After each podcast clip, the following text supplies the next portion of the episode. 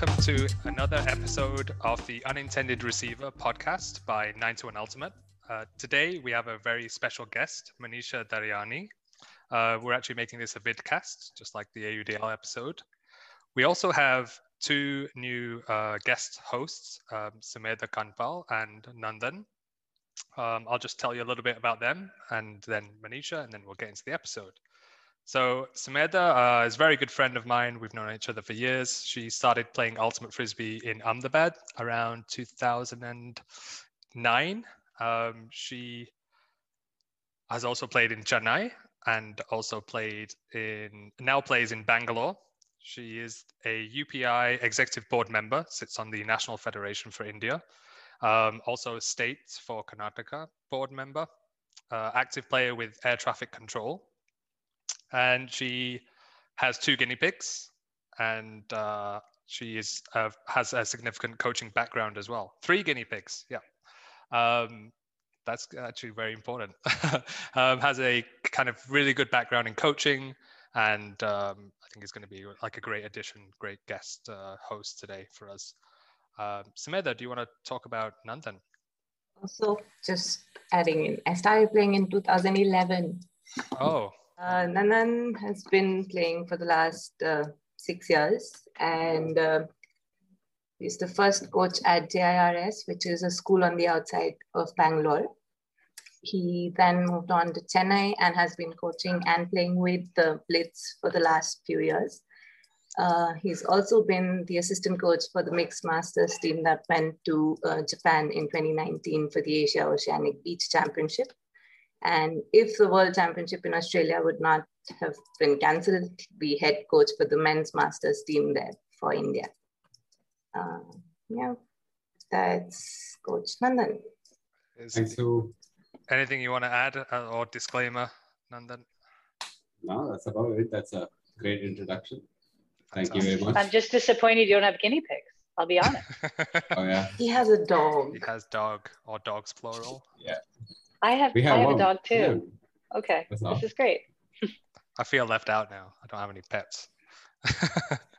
um, okay, I'm going to get to Manisha. Um, your background is incredibly impressive. I tried to string this together and make it as succinct as possible, but I think I'm just going to lay out everything. So, and do correct me at the end uh, for anything I've messed up. But started playing Ultimate Frisbee in 2002 after being in softball, kind of into softball at the University of San Diego you met the national champions on the bus, kind of going somewhere, and they got you hooked onto Ultimate or asked you to join. Um, you were part of a really good college program there. You went to college nationals that year, I think, made the quarterfinals, and then in 2003 made the semifinals. Uh, that video is online, I've heard. Um, there was a model there, this kind of club team taught the college team. Um, fast forwarding a bit, having started in 2002, you then um, in your career, you've been to club nationals 17 times in a row. Is uh, I think that's right. Like that's phenomenal. You were part of Fury, one of probably the most famous women's teams in the world, uh, till 2016. Then you joined the mixed division. Uh, kind of going back a bit, um, by 2010, you'd won three nationals and one worlds. I think in 2012, um, Japan won against USA, so it was a close one. You'd visited uh, Colombia in 2011, uh, met the Cardenas sisters when they were just they, when they were 11 years old, which I, I think is just a really amazing like tidbit fact. So that's kind of your playing career and uh, coaching and leadership. Um, we talk about that. Kind of moved to high school for coaching in 2012, and you still do that. You started a youth organization. Um, started to get involved in professional ultimate with two leagues: the, the Western Ultimate League, most predominantly, and then also a little bit with the Premier Ultimate League. Um, now you're president of that, and you have you you own a team in the Bay Area. That's phenomenal. Uh, you're part of the working SOTG group for USA Ultimate, um, the Bay Area Disc Association board member, I think until 2018, and then retired. You had a big influence on their youth program, and that's amazing. And you also helped establish and worked with an NGO called Downtown Brown, which is a majority minority team uh, creating a space for ultimate players of color. And you're a lawyer, and that that's that's all I've got. Usually the mic drop is the lawyer. And you're a lawyer, mic and drop. like, yeah, exactly. Yeah, I was like, wow. To top it all off, you're like conquering the legal world as well. But yeah, did I miss anything or did I embellish anything wrongly? Uh, no, no, it's weird to ask, did I embellish? Um, did I embellish? No, that's uh, no, I, I, you know, I did start my career at UC San Diego, so University of California, San Diego, and uh, and you're correct. Uh, I was very fortunate to, to immediately kind of move into the club pipeline, um, which led to a pretty phenomenal career and a number of titles and, and, and a career that I recognize is, is rather envious for many people. And I've been very, very fortunate uh, above all else to be able to represent Team USA on multiple occasions. I'm repping one of my Team USA jerseys right now. Um, and I'm thrilled to be here. I, I'm, I'm really just thrilled that you thought to reach out and, and ask if I was interested in chatting with you all. And I'm ecstatic. I'm ecstatic because I've watched India continue to grow in this sphere, in this space. Uh, I've seen the success of these teams, and I, it is disappointing to hear that 2020 didn't happen. Mm. Um, it's exciting to think about what happens in 2022 when there's about seven, six world events on the calendar, and wow. how many will India show up at? Um, I'm excited. My hope is it'll be all six. Um, and so I'm just thrilled to be here. I, am excited to, as someone who obviously re- identifies both as Indian and as American, you know, this is an aspect of my identity that that I don't get to ignore and or I don't want to ignore. And so it's a really wonderful opportunity to talk to folks who are in the homeland trying to build this sport out and, and continue to succeed and, and strive for the same excellence that we see here in the, in the United States and in the rest of the world. Fantastic. Yep. Feeling is is mutual 100%. So starting with the big question, what motivated you to pioneer the WUL? Like tell us a little about how you reached that. Yeah, definitely. Uh, yeah, I know during the intro we talked about the PUL, and so kind of give a background. Um, right now in the United States, there are two women, female, non-binary focused leagues uh, Premier Ultimate League, which launched in uh, 2018, and then the WUL, which technically launched in 2020, but unfortunately, COVID. Um, my involvement is right now primarily with the WUL. Uh, as much as we have the PUL as a sister organization, we are operating separately, primarily because the United States is huge geographically. And uh, just the sheer size of it, I think, has been a really boon for us to try and think regionally rather than having to tackle a very large problem nationally off the bat. Um, and you know, I, I, loved getting this question because it really focused on my background. Um, you know, I, am an Indian American. I'm, I'm first generation. I think that's the rule when you're born here, or maybe you're second. I'm not quite sure. But I was raised by immigrant parents. Um, my my mom is from India. My dad is from Pakistan and uh, I was born here in the United States. And and though we were here in the United States, I have grown up in a rather traditional household. And in my household, girls did not play sports. They still don't play sports in my household, and I've been playing for almost 20 years. Um, and and to grow up in that environment, uh, I think obviously influenced why I choose now to give back to this sport, because trying to convince traditional parents who find gender norms very concrete that a woman's place can be on the field instead of just at home um, was difficult without role models. It was difficult to do without a, an example because at that point you were just sort of the outlier and you were the exemption. You were the black sheep. I always called myself the black sheep of the family um, because I wasn't conforming to and I'm not saying it's antiquated, I'm just saying it's what they knew, the expectations that they knew. Mm. And for us to be able to challenge that narrative, we need to create that space. We need to normalize this space. And I absolutely think growing up as, as, a, as a multicultural immigrant is exactly why I fell into this sphere today, mm. because it made it that much more obvious that what is the power of being able to create the role model. You cannot be what you cannot see, right? That's what we hear all the time. You cannot be what you cannot see. And, and to me, it matters that we start to create a model where women are valued as athletes, valued in their professionalism, and being told you can be paid to do this. This norm does not exist right now in the United States. We are struggling, even in the United States, to create this narrative. You are seeing organizations like the WNBA, you're seeing the WS, uh, the National Soccer League also trying to challenge this narrative that sports is not the province of men. Sports is the province of people.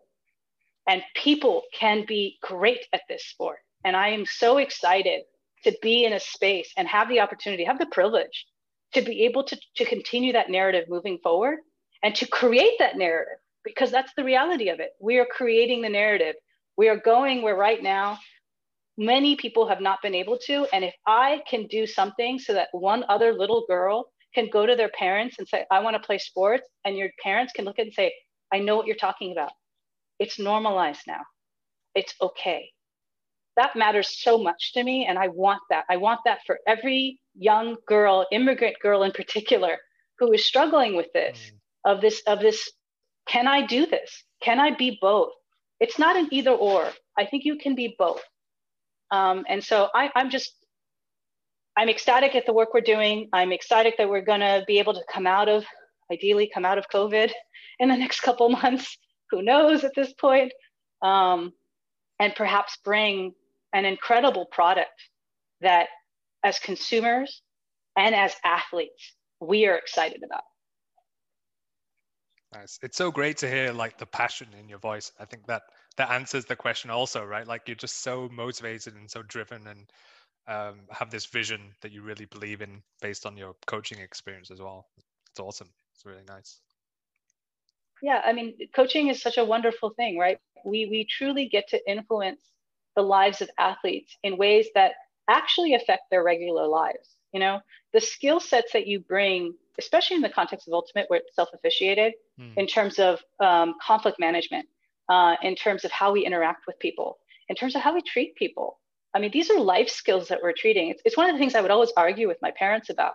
I was like, I am learning more about what it means to be a good person than I would ever learn by just being in an office. I learn more about what does it mean to interact and treat people well than just sitting at home. Like these are the skills we teach and, and they're so transferable to every aspect of our life.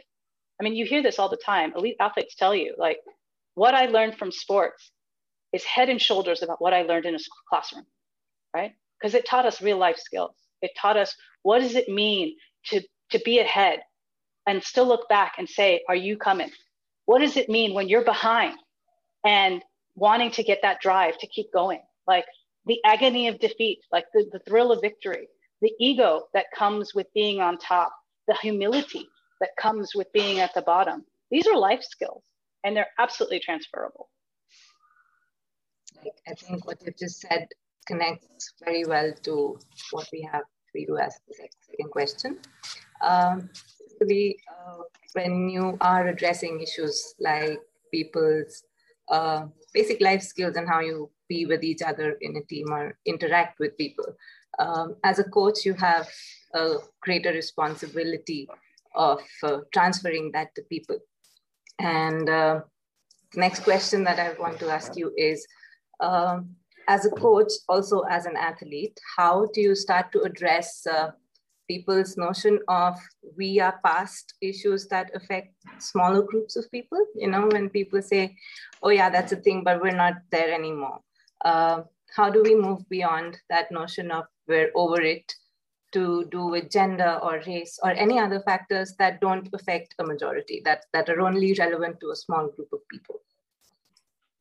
Um, I loved this question. It forced me to actually have to think, and I, I came up with an analogy. Um, you know, as an athlete, um, we're told to get better, we practice.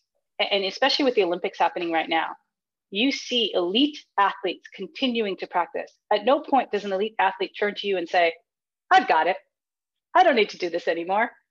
I think it's the same is true with how we treat each other. I think the same is true with the isms, the racisms, the sexisms, the, the gender isms, you know, the, the same is absolutely true. Whether you are in a, a whether you're Yo-Yo Ma or whether you're Michael Phelps or Serena Williams, they will always tell you we can improve.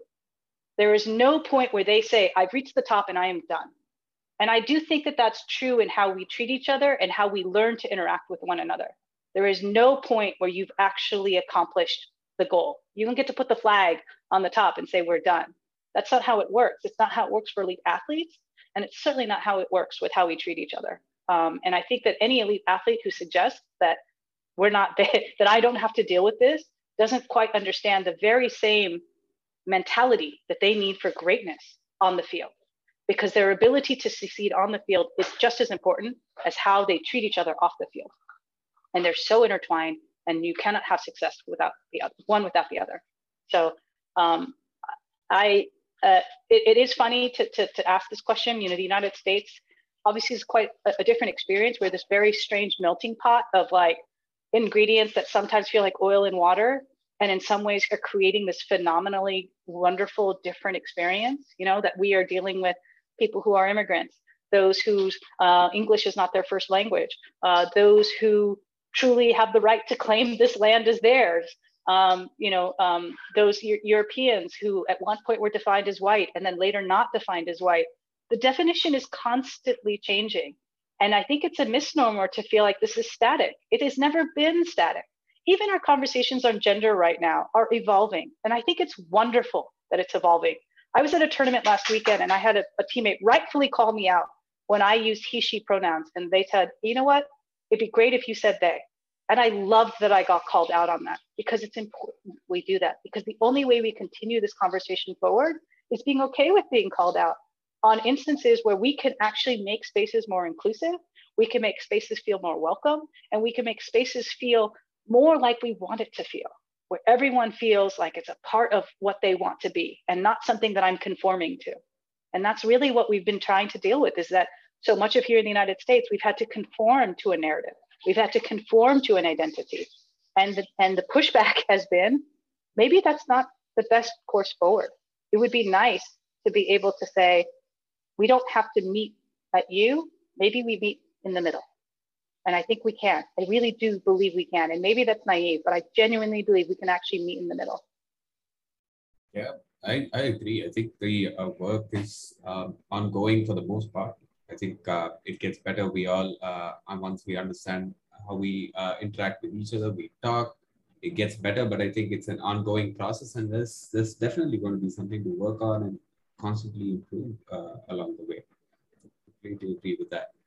Um, so moving on, uh, I, I remember you mentioned uh, about how Ultimate is uh, uh, Ultimate and Sport at large has provided a platform to uh, learn so much more than just uh, technical skill, get fit and get better on field, and it, it translates to a lot of things that we do off field as well. And one such thing that we see in Ultimate is uh, Spirit, which gives us a lot, a lot to work with and uh, makes uh, communication better, and we are more honest and fair. And the way we uh, deal with differing opinions is uh, addressed, right? So I was just wondering, are there? Do you find any differences between Spirit across divisions, men's, women's, and mix? If so, are there any things that one division could probably learn from the others here? This feels like a softball. um, I, you know, my, my earlier comment had been that I think that we can learn a lot from the mixed division. Uh, and I still stand by that comment. Uh, I stand by it because I think that when you start to create dynamics that force issues to be at the forefront, race is harder, right? Race is more insidious.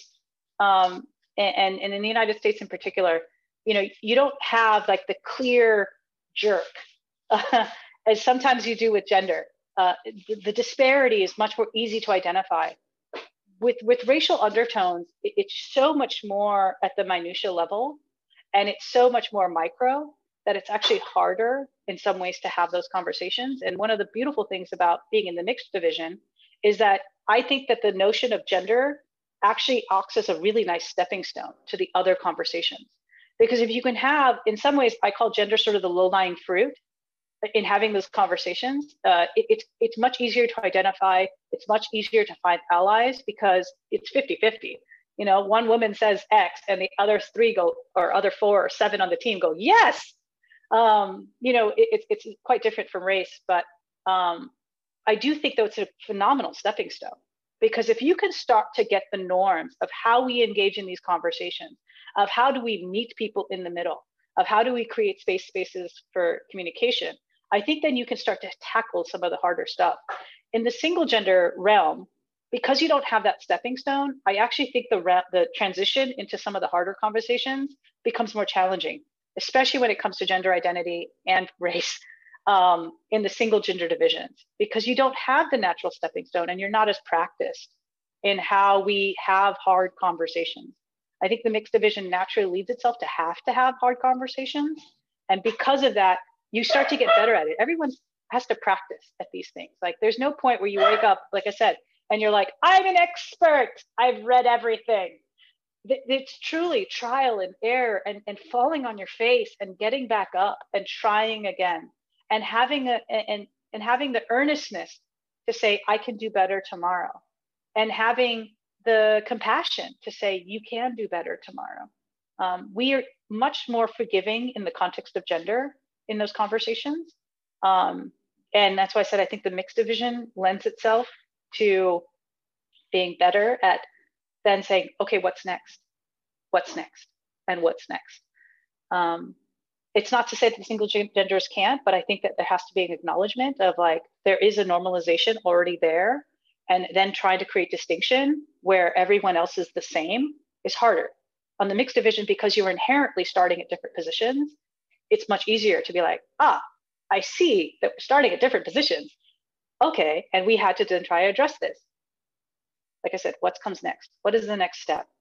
Um, so yeah, this is a softball to me. Uh, I've I've always loved the mixed division for this reason. It's it's one of the reasons I um, dabbled constantly while I played in my my career. Probably should have spent more time in the mixed division if you ask me. But even now, at the tournament I was at two weeks ago, I played in the mixed division and I loved it. I think that there's a joy in interacting with um, folks whose lived experiences are not like your own and figuring out how do we treat each other with respect and with empathy and in compassion and and most importantly with joy because that's what you're there to do you're out there to have fun like this is a hobby for the most part, we don't get paid for it. We're trying to change that, but for the most part, we don't get paid for this. So why shouldn't this be something that gives you joy? And I think you get joy from having authentic interactions with people who don't look like you and have not lived experiences like you, and you learn from. That brings joy in our lives. And, and I want more of that. I find that really interesting as well because I think there are definitely like pros and cons to mixed and, and single gender. Um, in India, we've almost exclusively played mixed, um, which I think was great in the beginning, but we really feel the need for single gender now. And what's also interesting is we had a guest, Rasika, who had come on the podcast, and how she talked about in mixed, because uh, she uh, she identifies her pronoun is she as well, and but she identifies as um, non-binary, and in mixed, always felt like she was being tagged. You know, you have to call women on the line, so she, she, she, calling her a woman almost. But in single gender, there was no. You don't have to do that. You have to call genders, and so it just felt like more of a comfortable space. And so I think that, but I completely agree with you that mix is, is my favorite format, and it has all these pros and cons, and the diversity of it pushes us to work harder and think about what we can do better.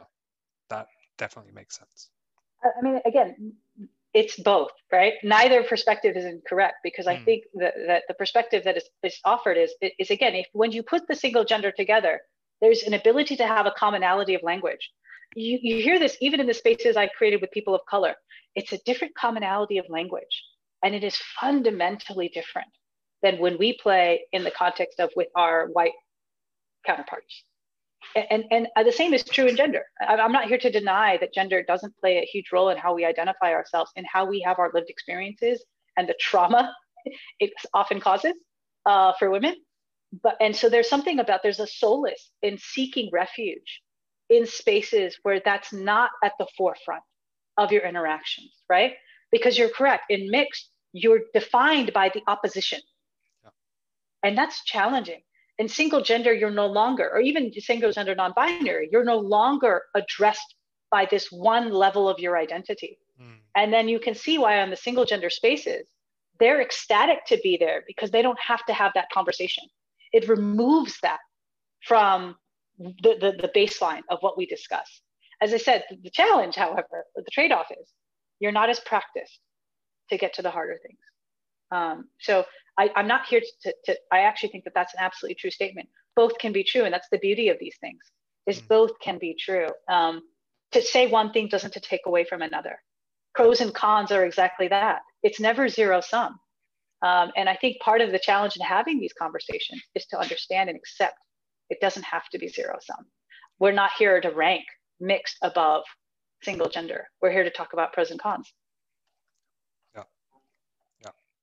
Uh, before we uh, we we kind of have some questions around like your kind of high level playing experience, but Nandan, I just wanted to check if you had any follow up to that or. Yeah, I mean, um, it's it's definitely interesting, uh, right? Uh, having mixed as a competition format. I was just maybe wondering, do you see um, ultimate mixed ultimate being played at a professional level anytime soon? What are your thoughts on that? You know, it, it is it, it is true that mixed is uh, the mix the concept of mixed gender in sports is in many ways right now an outlier. Um, and in many ways, you know, this sort of leads to the other question of is that the end for the Olympics? Is it precisely because of its uh, uniqueness that then gives it a, a leg up into a space like the Olympics. Can that succeed in a, in a professional format? That's a phenomenal question. Um, and, and I think that has to do with your audience base. Like right now, you have single genders really, truly struggling to create an audience base um, and to draw people into the sport. There is something to be said of what if we had just started with mixed? In fact, this was the original discussion around the AUDL was should the AUDL start as a mixed league? precisely because it is nothing that the market has ever seen before. Now, for better or worse, the, the, the dynamics of capitalism and the dynamics of how funding works in the United States, we, they went men's. Um, it's a, it, it was a response to a market. The question is, do you create the market for mixed? Um, and that's and that's a challenge. And you just quite we don't quite know, right? Because we don't have a model exactly you know, there's a few Olympic sports that play cross gender. Tennis is, has really started to kind of lean in. You know, I, the announcement today is Barty and Djokovic are going to play together at the Olympics.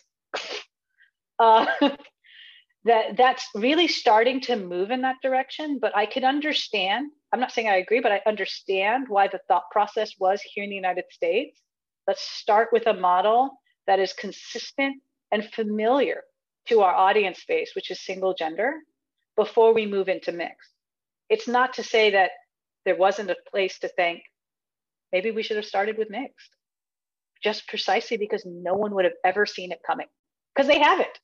Uh, and that's kind of the unique and exciting thing about it. And and it's hard to say without, you know, baselines.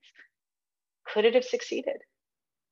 You know, maybe that's a question you want to ask. Could that have succeeded? I, I feel like it, it, it, there is some scope. Uh, of course, like you said, there is a question of grooming the market and preparing them for something like that. Maybe that's that's the thing, and well, I'm, sure we'll find out pretty soon about this. I'm hoping to find out best. you know that the beauty of it of, of being at the forefront of a sport that's really only 40 years old is we do create the narrative right mm-hmm. we get to yeah. decide what that narrative looks like um, even the introduction of the mixed division in the, in the United States was an anomaly. Right now, there's been discussions of whether they should introduce it at the college level, and that discussion has been ongoing for about six years. Um, it, it's it's started to take shape, but it hasn't quite taken hold. Um, and and it, it's not, I think, for the lack of interest. I think it's just right now we've just so entrenched in our single di- divisions that it's hard for people to then add something else. So I, I don't think it's a fault per se of the concept. I think it's it's just sort of the the response to the current scenarios and situations that we're in. But you're right. How fun! I mean, the United uh, sorry, Australia has already experimented with this. We know that Australia started a pro yeah, league last year, 2019, if I'm not mistaken, with a mixed pro league. So it's yeah. not to say that people aren't thinking about this and trying it. It's clearly being tried. And that's the beautiful thing about being at this level of the sport where we are really reinventing or not reinventing, inventing what comes next because we don't have a guidebook, we don't have a plan per se. We're making it up, um, and that's really fun and exciting. And and I really maybe let's bring on an Australian pro player next time to talk about what that experience is like because the model does exist. Yeah. So, uh, talking about the different types of ultimate we can play, uh, what do you feel are the best competition structures uh, to promote the best kind of ultimate in different spaces? We've spoken about how um, the size of a country can lead can be challenging but also lead to different formats coming up in different areas but uh, basically what do you feel are the kinds of structures that can help ultimate grow in its best version yeah i mean uh, i have i've never been shy about uh, articulating that the usa format of tournaments which is three four five games in one day is not particularly player friendly. Um, it requires a different type of endurance that frankly to me is unprecedented in the realm of sports. Um, we we again we just don't have a model for it but but i understood the rationality behind the decision of tournament formats where we have a country that is as large as we are and it takes a six hour flight from to get from one end to the other the to ensure that you can uh, obtain sufficient opportunities to play cross country um, meant that you had to find common ground and bring everyone to a singular location and have them play each other in a single chance rather than playing one offs. It, it is a reality of money and time um, and practicality that we've created this tournament format. The, the challenge, of course, the trade off has been money, time, and practicality for local players. Do you have the money to get on a plane for me to take a four hour flight over the course of a weekend? Do I have the time to be able to take Friday off because that's what's required for the travel to go from West Coast to East Coast um, it, to make sure that I can be healthy and at least somewhat awake by the time I'm competing on Saturday. And again, the practicality of can I do this repeatedly for three, four times in the course of three months uh, or four months. Um, the the trade off, and these are the pros and cons. I think any tournament organizer or national organizer needs to ask of well on the one hand you want to bring competition together on the other hand what are you actually doing at the growth of the sport right because if you cannot meet the thresholds of money time and practicality you don't compete and if you don't compete we're not bringing in new people into the sport. And if your goal is growth, then I strongly believe that the, the, the competition structure should be local. It should be as accessible as possible because then you start to then decrease the questions of time and money. It's still a factor, but not as large of a factor. Um, practicalities of weekends is still a factor. Not everyone works a Monday through Friday job, and we have to acknowledge that. Um, and for some, that, that, that means that they're ineligible or unable to compete. Um, you know, again, in some ways, you're never going to create a perfect system, and you kind of have to sort of satisfy the masses the best you can. That's just the reality of organizing. Of like, I can only make so many people happy, and if this is the majority, I'll make the majority happy. It still doesn't mean you don't ask these questions, right? Because if you don't ask these questions and simply ask what serves the majority, especially in a place like the United States, that serves rich white males that's it. That's what it serves. Um, and so the necessity of having this conversation is so imperative because if you don't want your sport to be rich white males, then you have to ask yourself, how do I change the structure?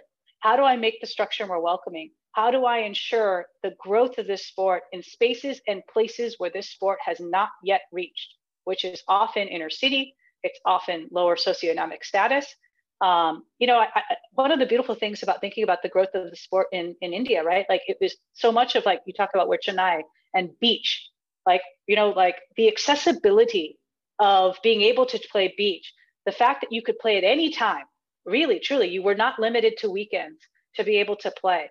You really started to address time, money, and practicality.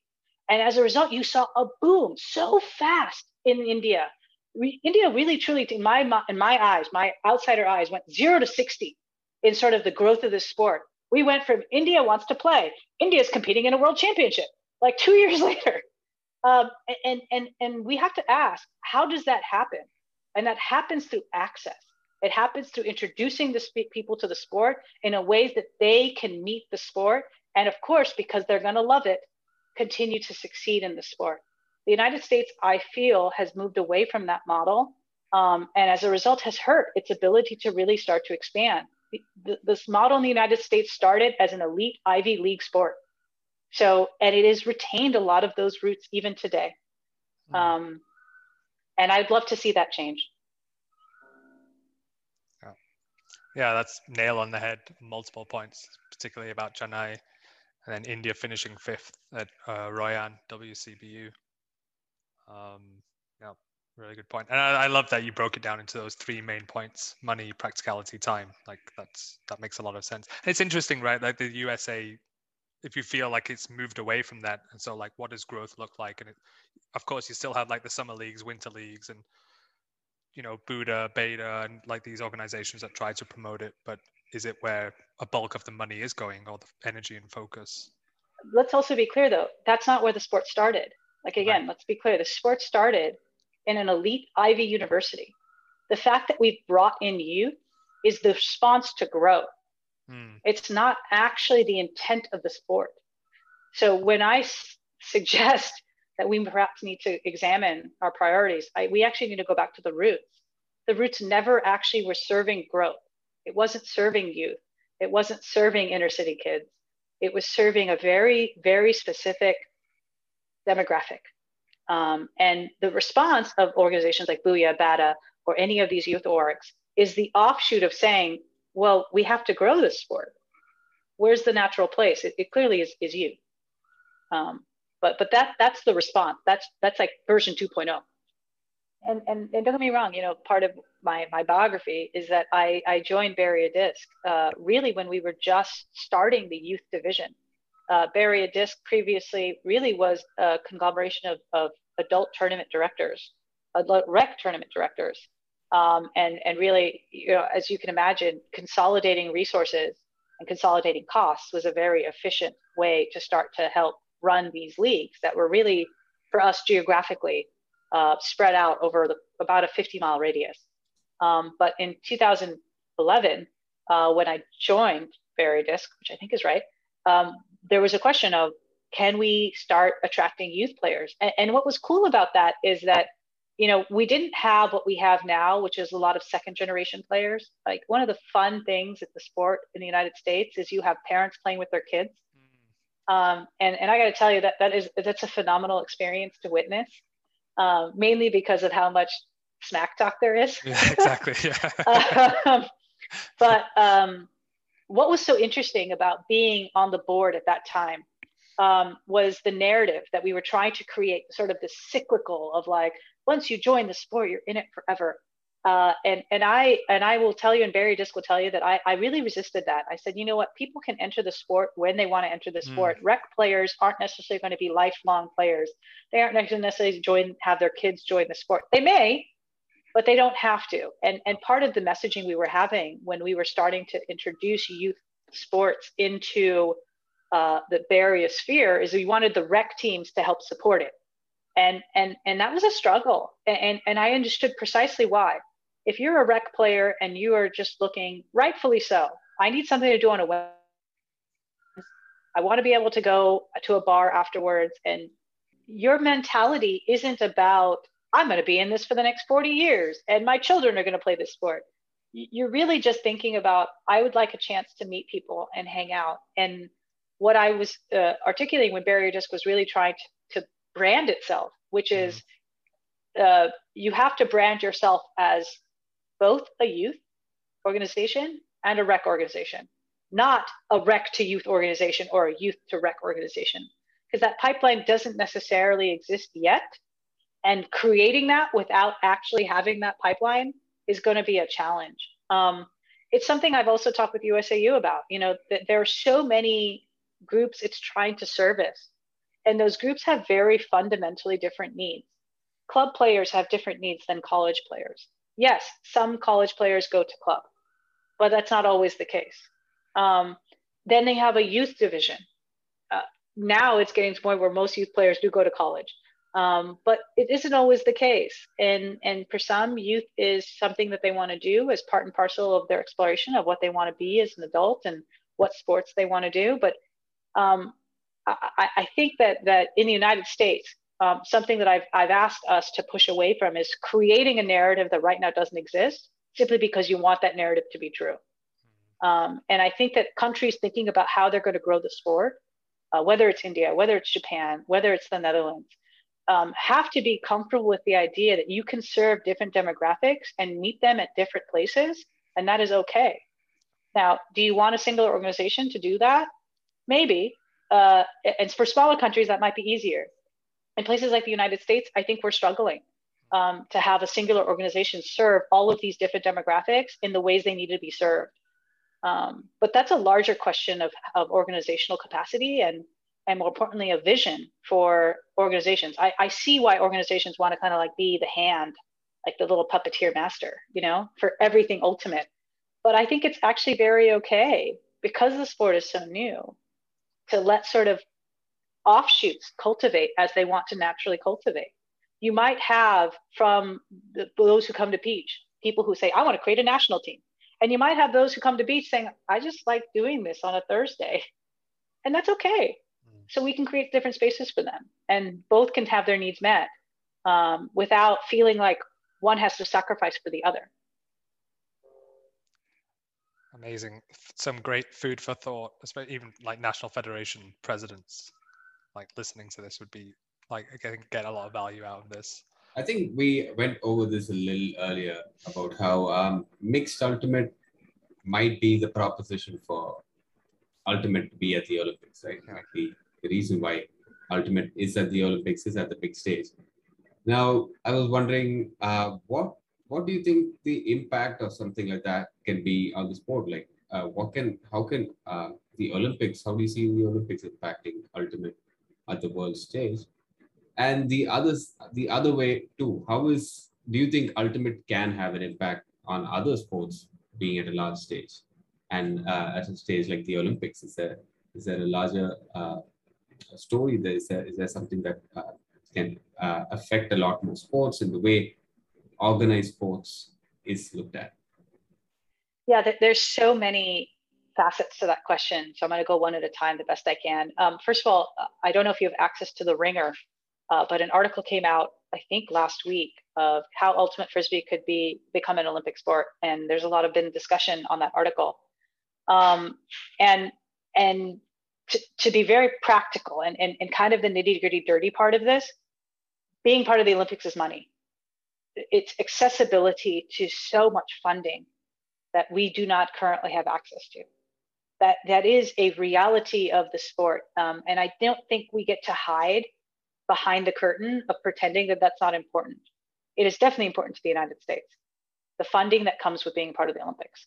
Um, now, how that manifests itself and the realities of how we have this discussion, I still think has to be addressed um, because there's certainly like there's a, there's a beauty to the Olympics, right? The Olympics right now is such a hot button topic. You know, as a concept, it's a beautiful thing. As a practicality, it's kind of an aberration, and and and and not even aberration. It, it's it's an atrocity. You know, if you think about the amount of money um, that has been going in to these things that do not benefit either the host country the people of the host country, the athletes, even per se, um, but really coffers that are in the hands of a lot of advertisers. In that regard, the Olympics, rightfully so, needs to be criticized.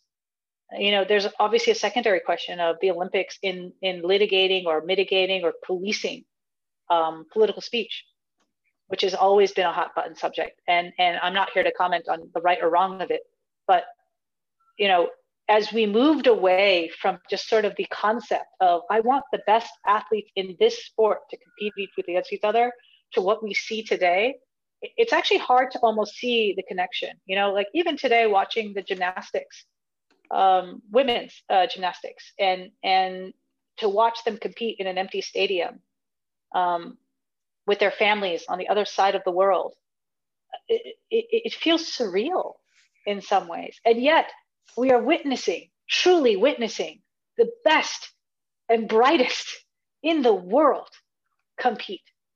Um, and, and so, you know, I hesitate to, to, to lean in and say like Olympics or bust. I think that there are rightful conversations that have to happen about how the Olympics perhaps has moved away from the ethos, mm. which is celebrating sport, celebrating feats of athleticism and greatness, and the uniqueness that comes from watching people compete at the highest level and, and, and not even compete, but exceed the boundaries of what we think is possible. You know, every world record that we see at the Olympics, whether it's in track, whether it's in swimming, whether it's uh, uh, in, in any other sport, I mean, it's just a, a feat of human amazing, of, of human capacity. And there's a joy and a beauty in that. And yet we have the Olympics, which almost feels like it's pulling away, it's, it's almost denigrating this beautiful moment in an individual's achievement and and and profiteering off of it. And and this isn't to say that like i said the concept of the olympics is beautiful. It really is. Um, i think the ioc needs to really have a hard reflection on how it might have lost its way yeah. in this context. And and so for that reason to me you know my greatest joy in my career has been competing at world championships in my sport. It's not the Olympics, but I got to do exactly what the Olympians did, which is exceed and challenge the boundaries of what excellence can look like. And I got to do that multiple times in my career. And I don't want to take away from that. Will that be different if we're in the Olympics? Maybe. But but the experience of the athlete, I don't think is going to be different. The money is going to look different. The training is going to look different but but the what it feels like to, to win gold what it feels like to compete for seven days and 10 12 games over seven days you don't you don't that doesn't that's never going to change whether you're in the olympics or not. Um, and so I, I think it's great to have hard conversations. I think it's great to ask the questions of is the means serving the ends or is the end serving the means? More actually the former. Um, but um, certainly, I do think it will change the sport. Uh, it'll change the sport precisely because, like I said, it adds money to the conversation. And whenever you add money to a conversation, it fundamentally changes how we do things. It becomes less about joy and more about monetization.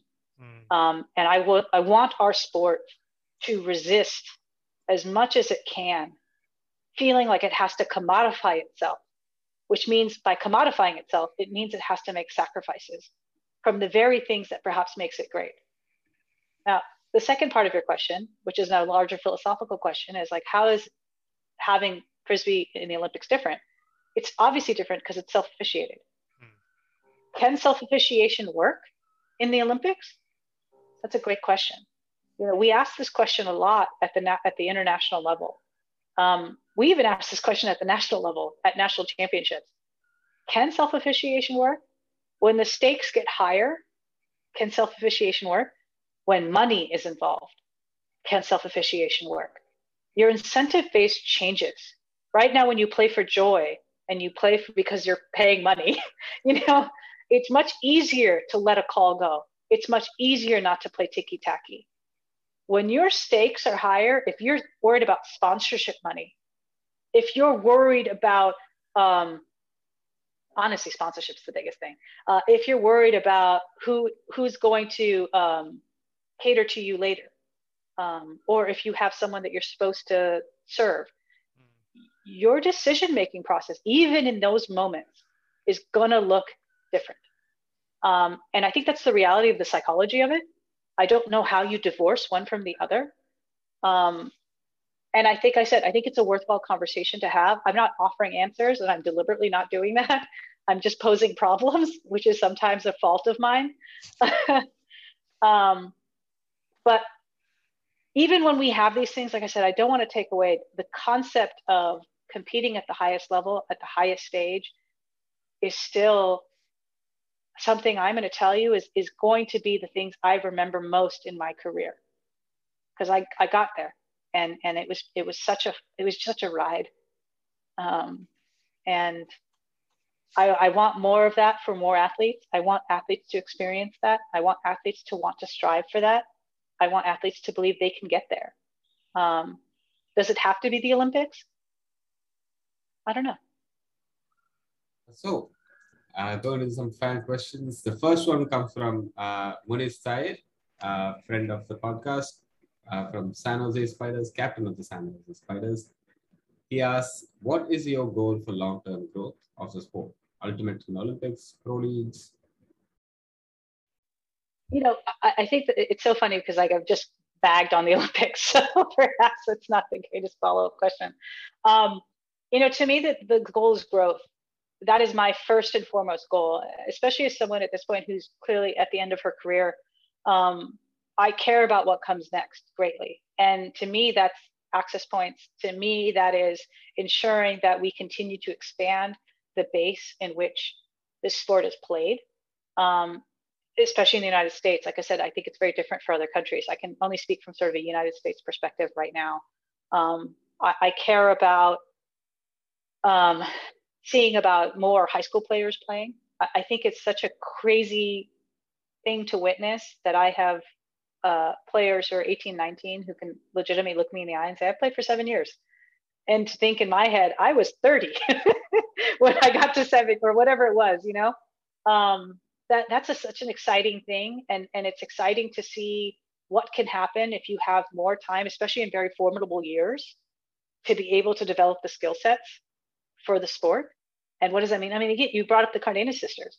I mean, in many ways, they, they are setting a, a standard bearer for what does it mean to start as a junior player and grow up into this sport and find yourself at the top of the sport at a very young age.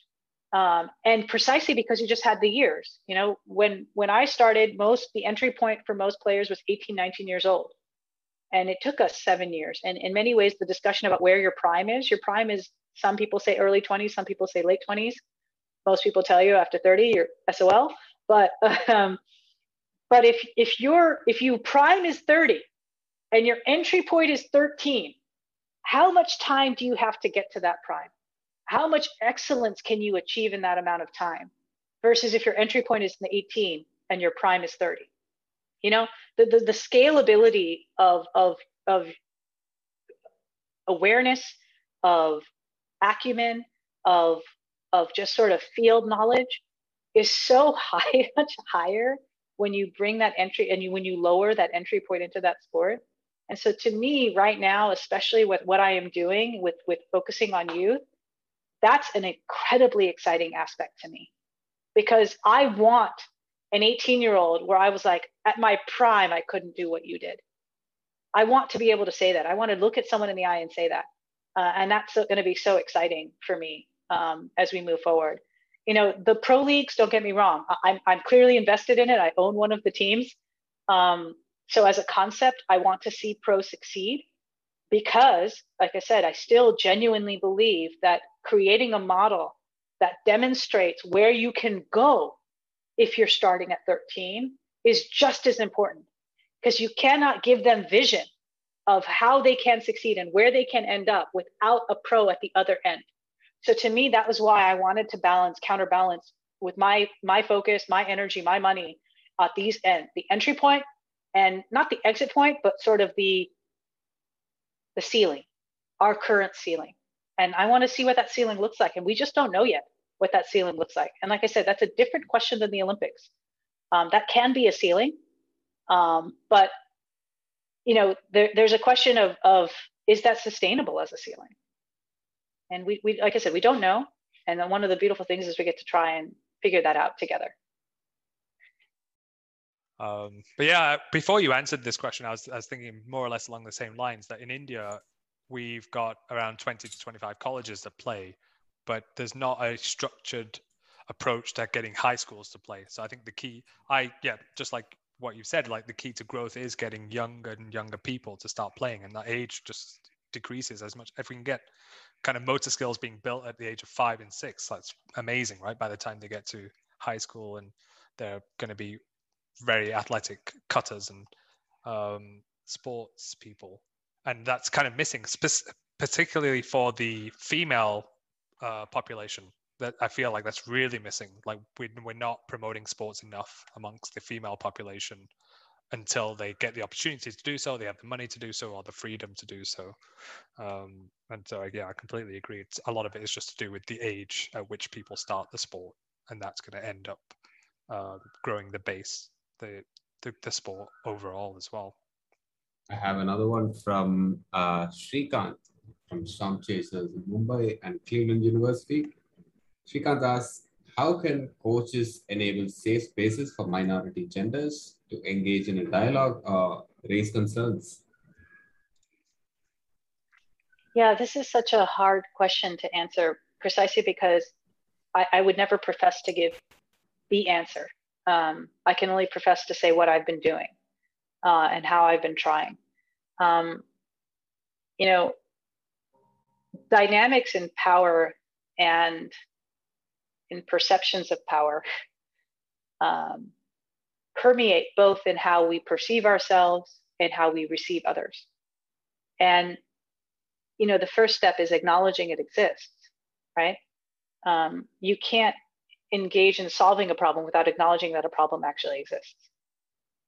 Um, and so a lot of discussions to me start with coming at the table of, especially if you're in the majority, of acknowledging you don't necessarily have the lived experience of the minority. And if you're in the minority, something with the, I would like to teach. I'd like to explain. Um, you know, we have so much discussions here in the United States. Is it our burden? You know, is it our responsibility to explain to you what this is? Is it our responsibility to teach you these things? And, and I, I understand that. I, I do understand the question of, of asking those who already lived experiences are challenging to bring more to the table. I do. But I also believe that asking us to meet in the middle, and I've used this analogy a lot, does matter. I engage better with someone who genuinely wants to hear what I want to say. You know, listening skills are so important. Um, I engage better. I feel more comfortable in speaking to someone who doesn't respond defensively or you know offers the what abouts, what about isms is what we hear, and and offers those non sequiturs. Well you're here and you're successful so how is it affecting women? You know like you get these like non sequitur responses and it really shuts down conversation. But if you can engage in a way that is earnest and receptive and non-defensive you are halfway to having the conversation then the second component is doing something about it that's where a lot of people struggle they can do step one and they can say i hear you and then change nothing. Step two is actually giving up privilege. It's it's it's being willing to share what you have. It's being willing to take on more than you've previously taken on. Not because um and, and no, actually because you know they've already carried it. It's saying, I see you carrying two mules on your back. I'll carry one now. You're going to still have to carry yours, but I'll carry one now and and that's the second step and that's where i think right now societally we are struggling we're very good at calling people out and being like well that's not kosher that's not woke and they want to tell you what woke is but they don't want to do what woke is which is actually making sacrifices that's step two um, and i and i want us to be cognizant that it's not enough. This journey isn't finished. You know, like the, the best cartoon I've ever seen is like sort of like this mountain and it sort of looks like this. And you see this person being like, and the other guy being like, that's just step one. We still gotta go. um, and that that that's that's the that's the next step. Um, I'm I'm appreciative that we've moved the needle forward. The reality is the needle needs to keep moving forward. Um, and again, you start with the earnestness and and and baseline of I'll engage in conversation. I will listen. I'll be willing to change my mind. Second thing, I will do something about it. Um, and that's what I that's what I want now. That's what I'm asking right now in the spaces I'm in. Is it's not enough to say you hear me, do something. Yep, we are. We are. I mean, we've used a lot of time as well, but I'm kind of. I'm. I'm actually still excited about doing the rapid fire questions. So I think we should do them, and let's see if we can make it into the episode or not. Anyway, because it, it's a fun process, whether we get to include it or not. Um, is that okay? Yeah, awesome. Um, just to, I think you get the idea, but it's it's supposed to be you don't know what the questions are, and instinctive, like give us your first answer, and that we know assume that to be the, the most honest answer. And uh, we try to keep it fun. There's some that are, uh, might push you a bit more as well. So good to go. All right. Uh, first question is mixed or single gender? Uh, or instinct? You have to pick one. Mixed. Mixed. Okay, cool. Um, I hope you know these people. Amitabh Bachchan or Rajnikant? Amitabh Bachchan. Okay. Layout D or Huck? Layout D. I knew you were going to say that. Forehand or backhand? Forehand. Coaching or playing ultimate? Coaching. Right. Yeah. Okay, this is a, you might need time, but which country do you feel is going to come up big in the next few years? It's it's unfair to say Colombia because in some ways Colombia has already reached that pinnacle. Um, but if I were to say what comes next, Australia. Mm. Yep. They've just been on the outside looking in, and uh, I think they're high time for a title. I know Italy is obviously making a big run right now as well. Um, I think other European countries, right now, I think the talent is so diluted in Europe hmm. um, that it's difficult for them to sustain. Um, I think because you know Australia is an island and Colombia is sort of just on its own. Um, they get to consolidate talent better. Okay, that's interesting. Yeah. Um, would you come to India to coach? Yeah. Cool. Um, what do you think about stats from a coaching perspective? I love stats. I think stats is a way to communicate with players in a way that often is something that they can receive. Not all players are receptive to it, but I do think it's a tangibility that offers some context more than you should have cut this way. Yeah, it's like evidence. Yeah, awesome. Yeah. Um, I think I know this, but how many championships did you win? What's the number? Uh, five national titles, three world titles. Wow. And then a bunch of silvers. Yeah, right. Silvers count. Absolutely. You know. Yes, making to the finals is like, yeah, can come down to a penalty shootout if you're in the wrong sport. Fantastic. That was it. That was it. Made it to the end. Hope that was okay. That's great. awesome. Started um, with the um, hardest question. Makes you single gender. I was like, you did. You did pause for a while. I did. I did. Yeah. Um, so we're done. Thanks so much, Manisha. Um, fantastic uh, interview. I, I, love how much you shared with us. I mean, I think we had the privilege of doing this before as a preparation, but even more came out and really, really enjoyed having you with us. Um, it's hard to put it into words how much we appreciate you being on the uh, podcast. Thank you. I said it's, it's a privilege to be here. Truly, like it, it, it has been such a fun. Uh, you know, as I said to you when we saw each other last, my I told my family, I told my cousin, "Hey, I want to get interviewed," they're like, really? You're a big deal? And I was like, I guess. yes. Um, those people know that. well, it, it, but in all seriousness, I, uh, uh, it's funny because I feel like you were disappointed I didn't say India. Um, I, I have a great deal of, of excitement for where I think India can go. I think right now, COVID, I think, has really hurt the development of Indian sports. And I think in, a way that I think is harder than other countries. Mm. Um, and I think that uh, it's going to take two years perhaps to recover because I think you just had such a strong core that's slowly aging older. And the, like I said, growth of the sport is so imperative. And other countries have done, have already had systems in place for, for that youth development. Um, and and I'm, I'm not saying this to be dismissive, but I think that that's what we're going to see. And for a lot of countries that don't have great youth programs right now, it's going to take a while to get back. Yep, absolutely. Um, Sumedha Nandan, anything to close out? It was just an absolute honor to be here, try, uh, getting your perspective on things. It was like truly a, uh, a, wealth of knowledge. It was it was really really interesting to see all the different perspectives you had, and from from your experience, it was just amazing, amazing listening to, listening to you. Thank you so Thank much. Thank you. Thank you for having me. Yeah it was like probably the best way to start my day. Uh, it was lovely to see your perspectives. It, it's given you, you know, given us so much to think about. Uh, a lot of very interesting things to take up wherever we're working right now. A lot of uh, you know, food for thought, things to do. So great start to the day. Thank you so much. Well, thank you. Like I said, I, I care deeply about how we develop the sport and, and to the extent that there are lessons that you can take from the United States, I want you to have it. There's no reason to reinvent the wheel on this. Uh, make a better one and, and then, then take the sport to the next level. And that's what's going to be so exciting to see what happens next. And I'm definitely going to hold you to the would you come to India to coach? So that's that's great. That's going to happen. Okay. Yeah. um, yep. Thanks. Thanks everyone for tuning in, watching this video cast, and or listening to the podcast. You can reach out to us um, for any feedback or suggestions or appreciations at uh, the email address contact at the rate 91ultimate.com.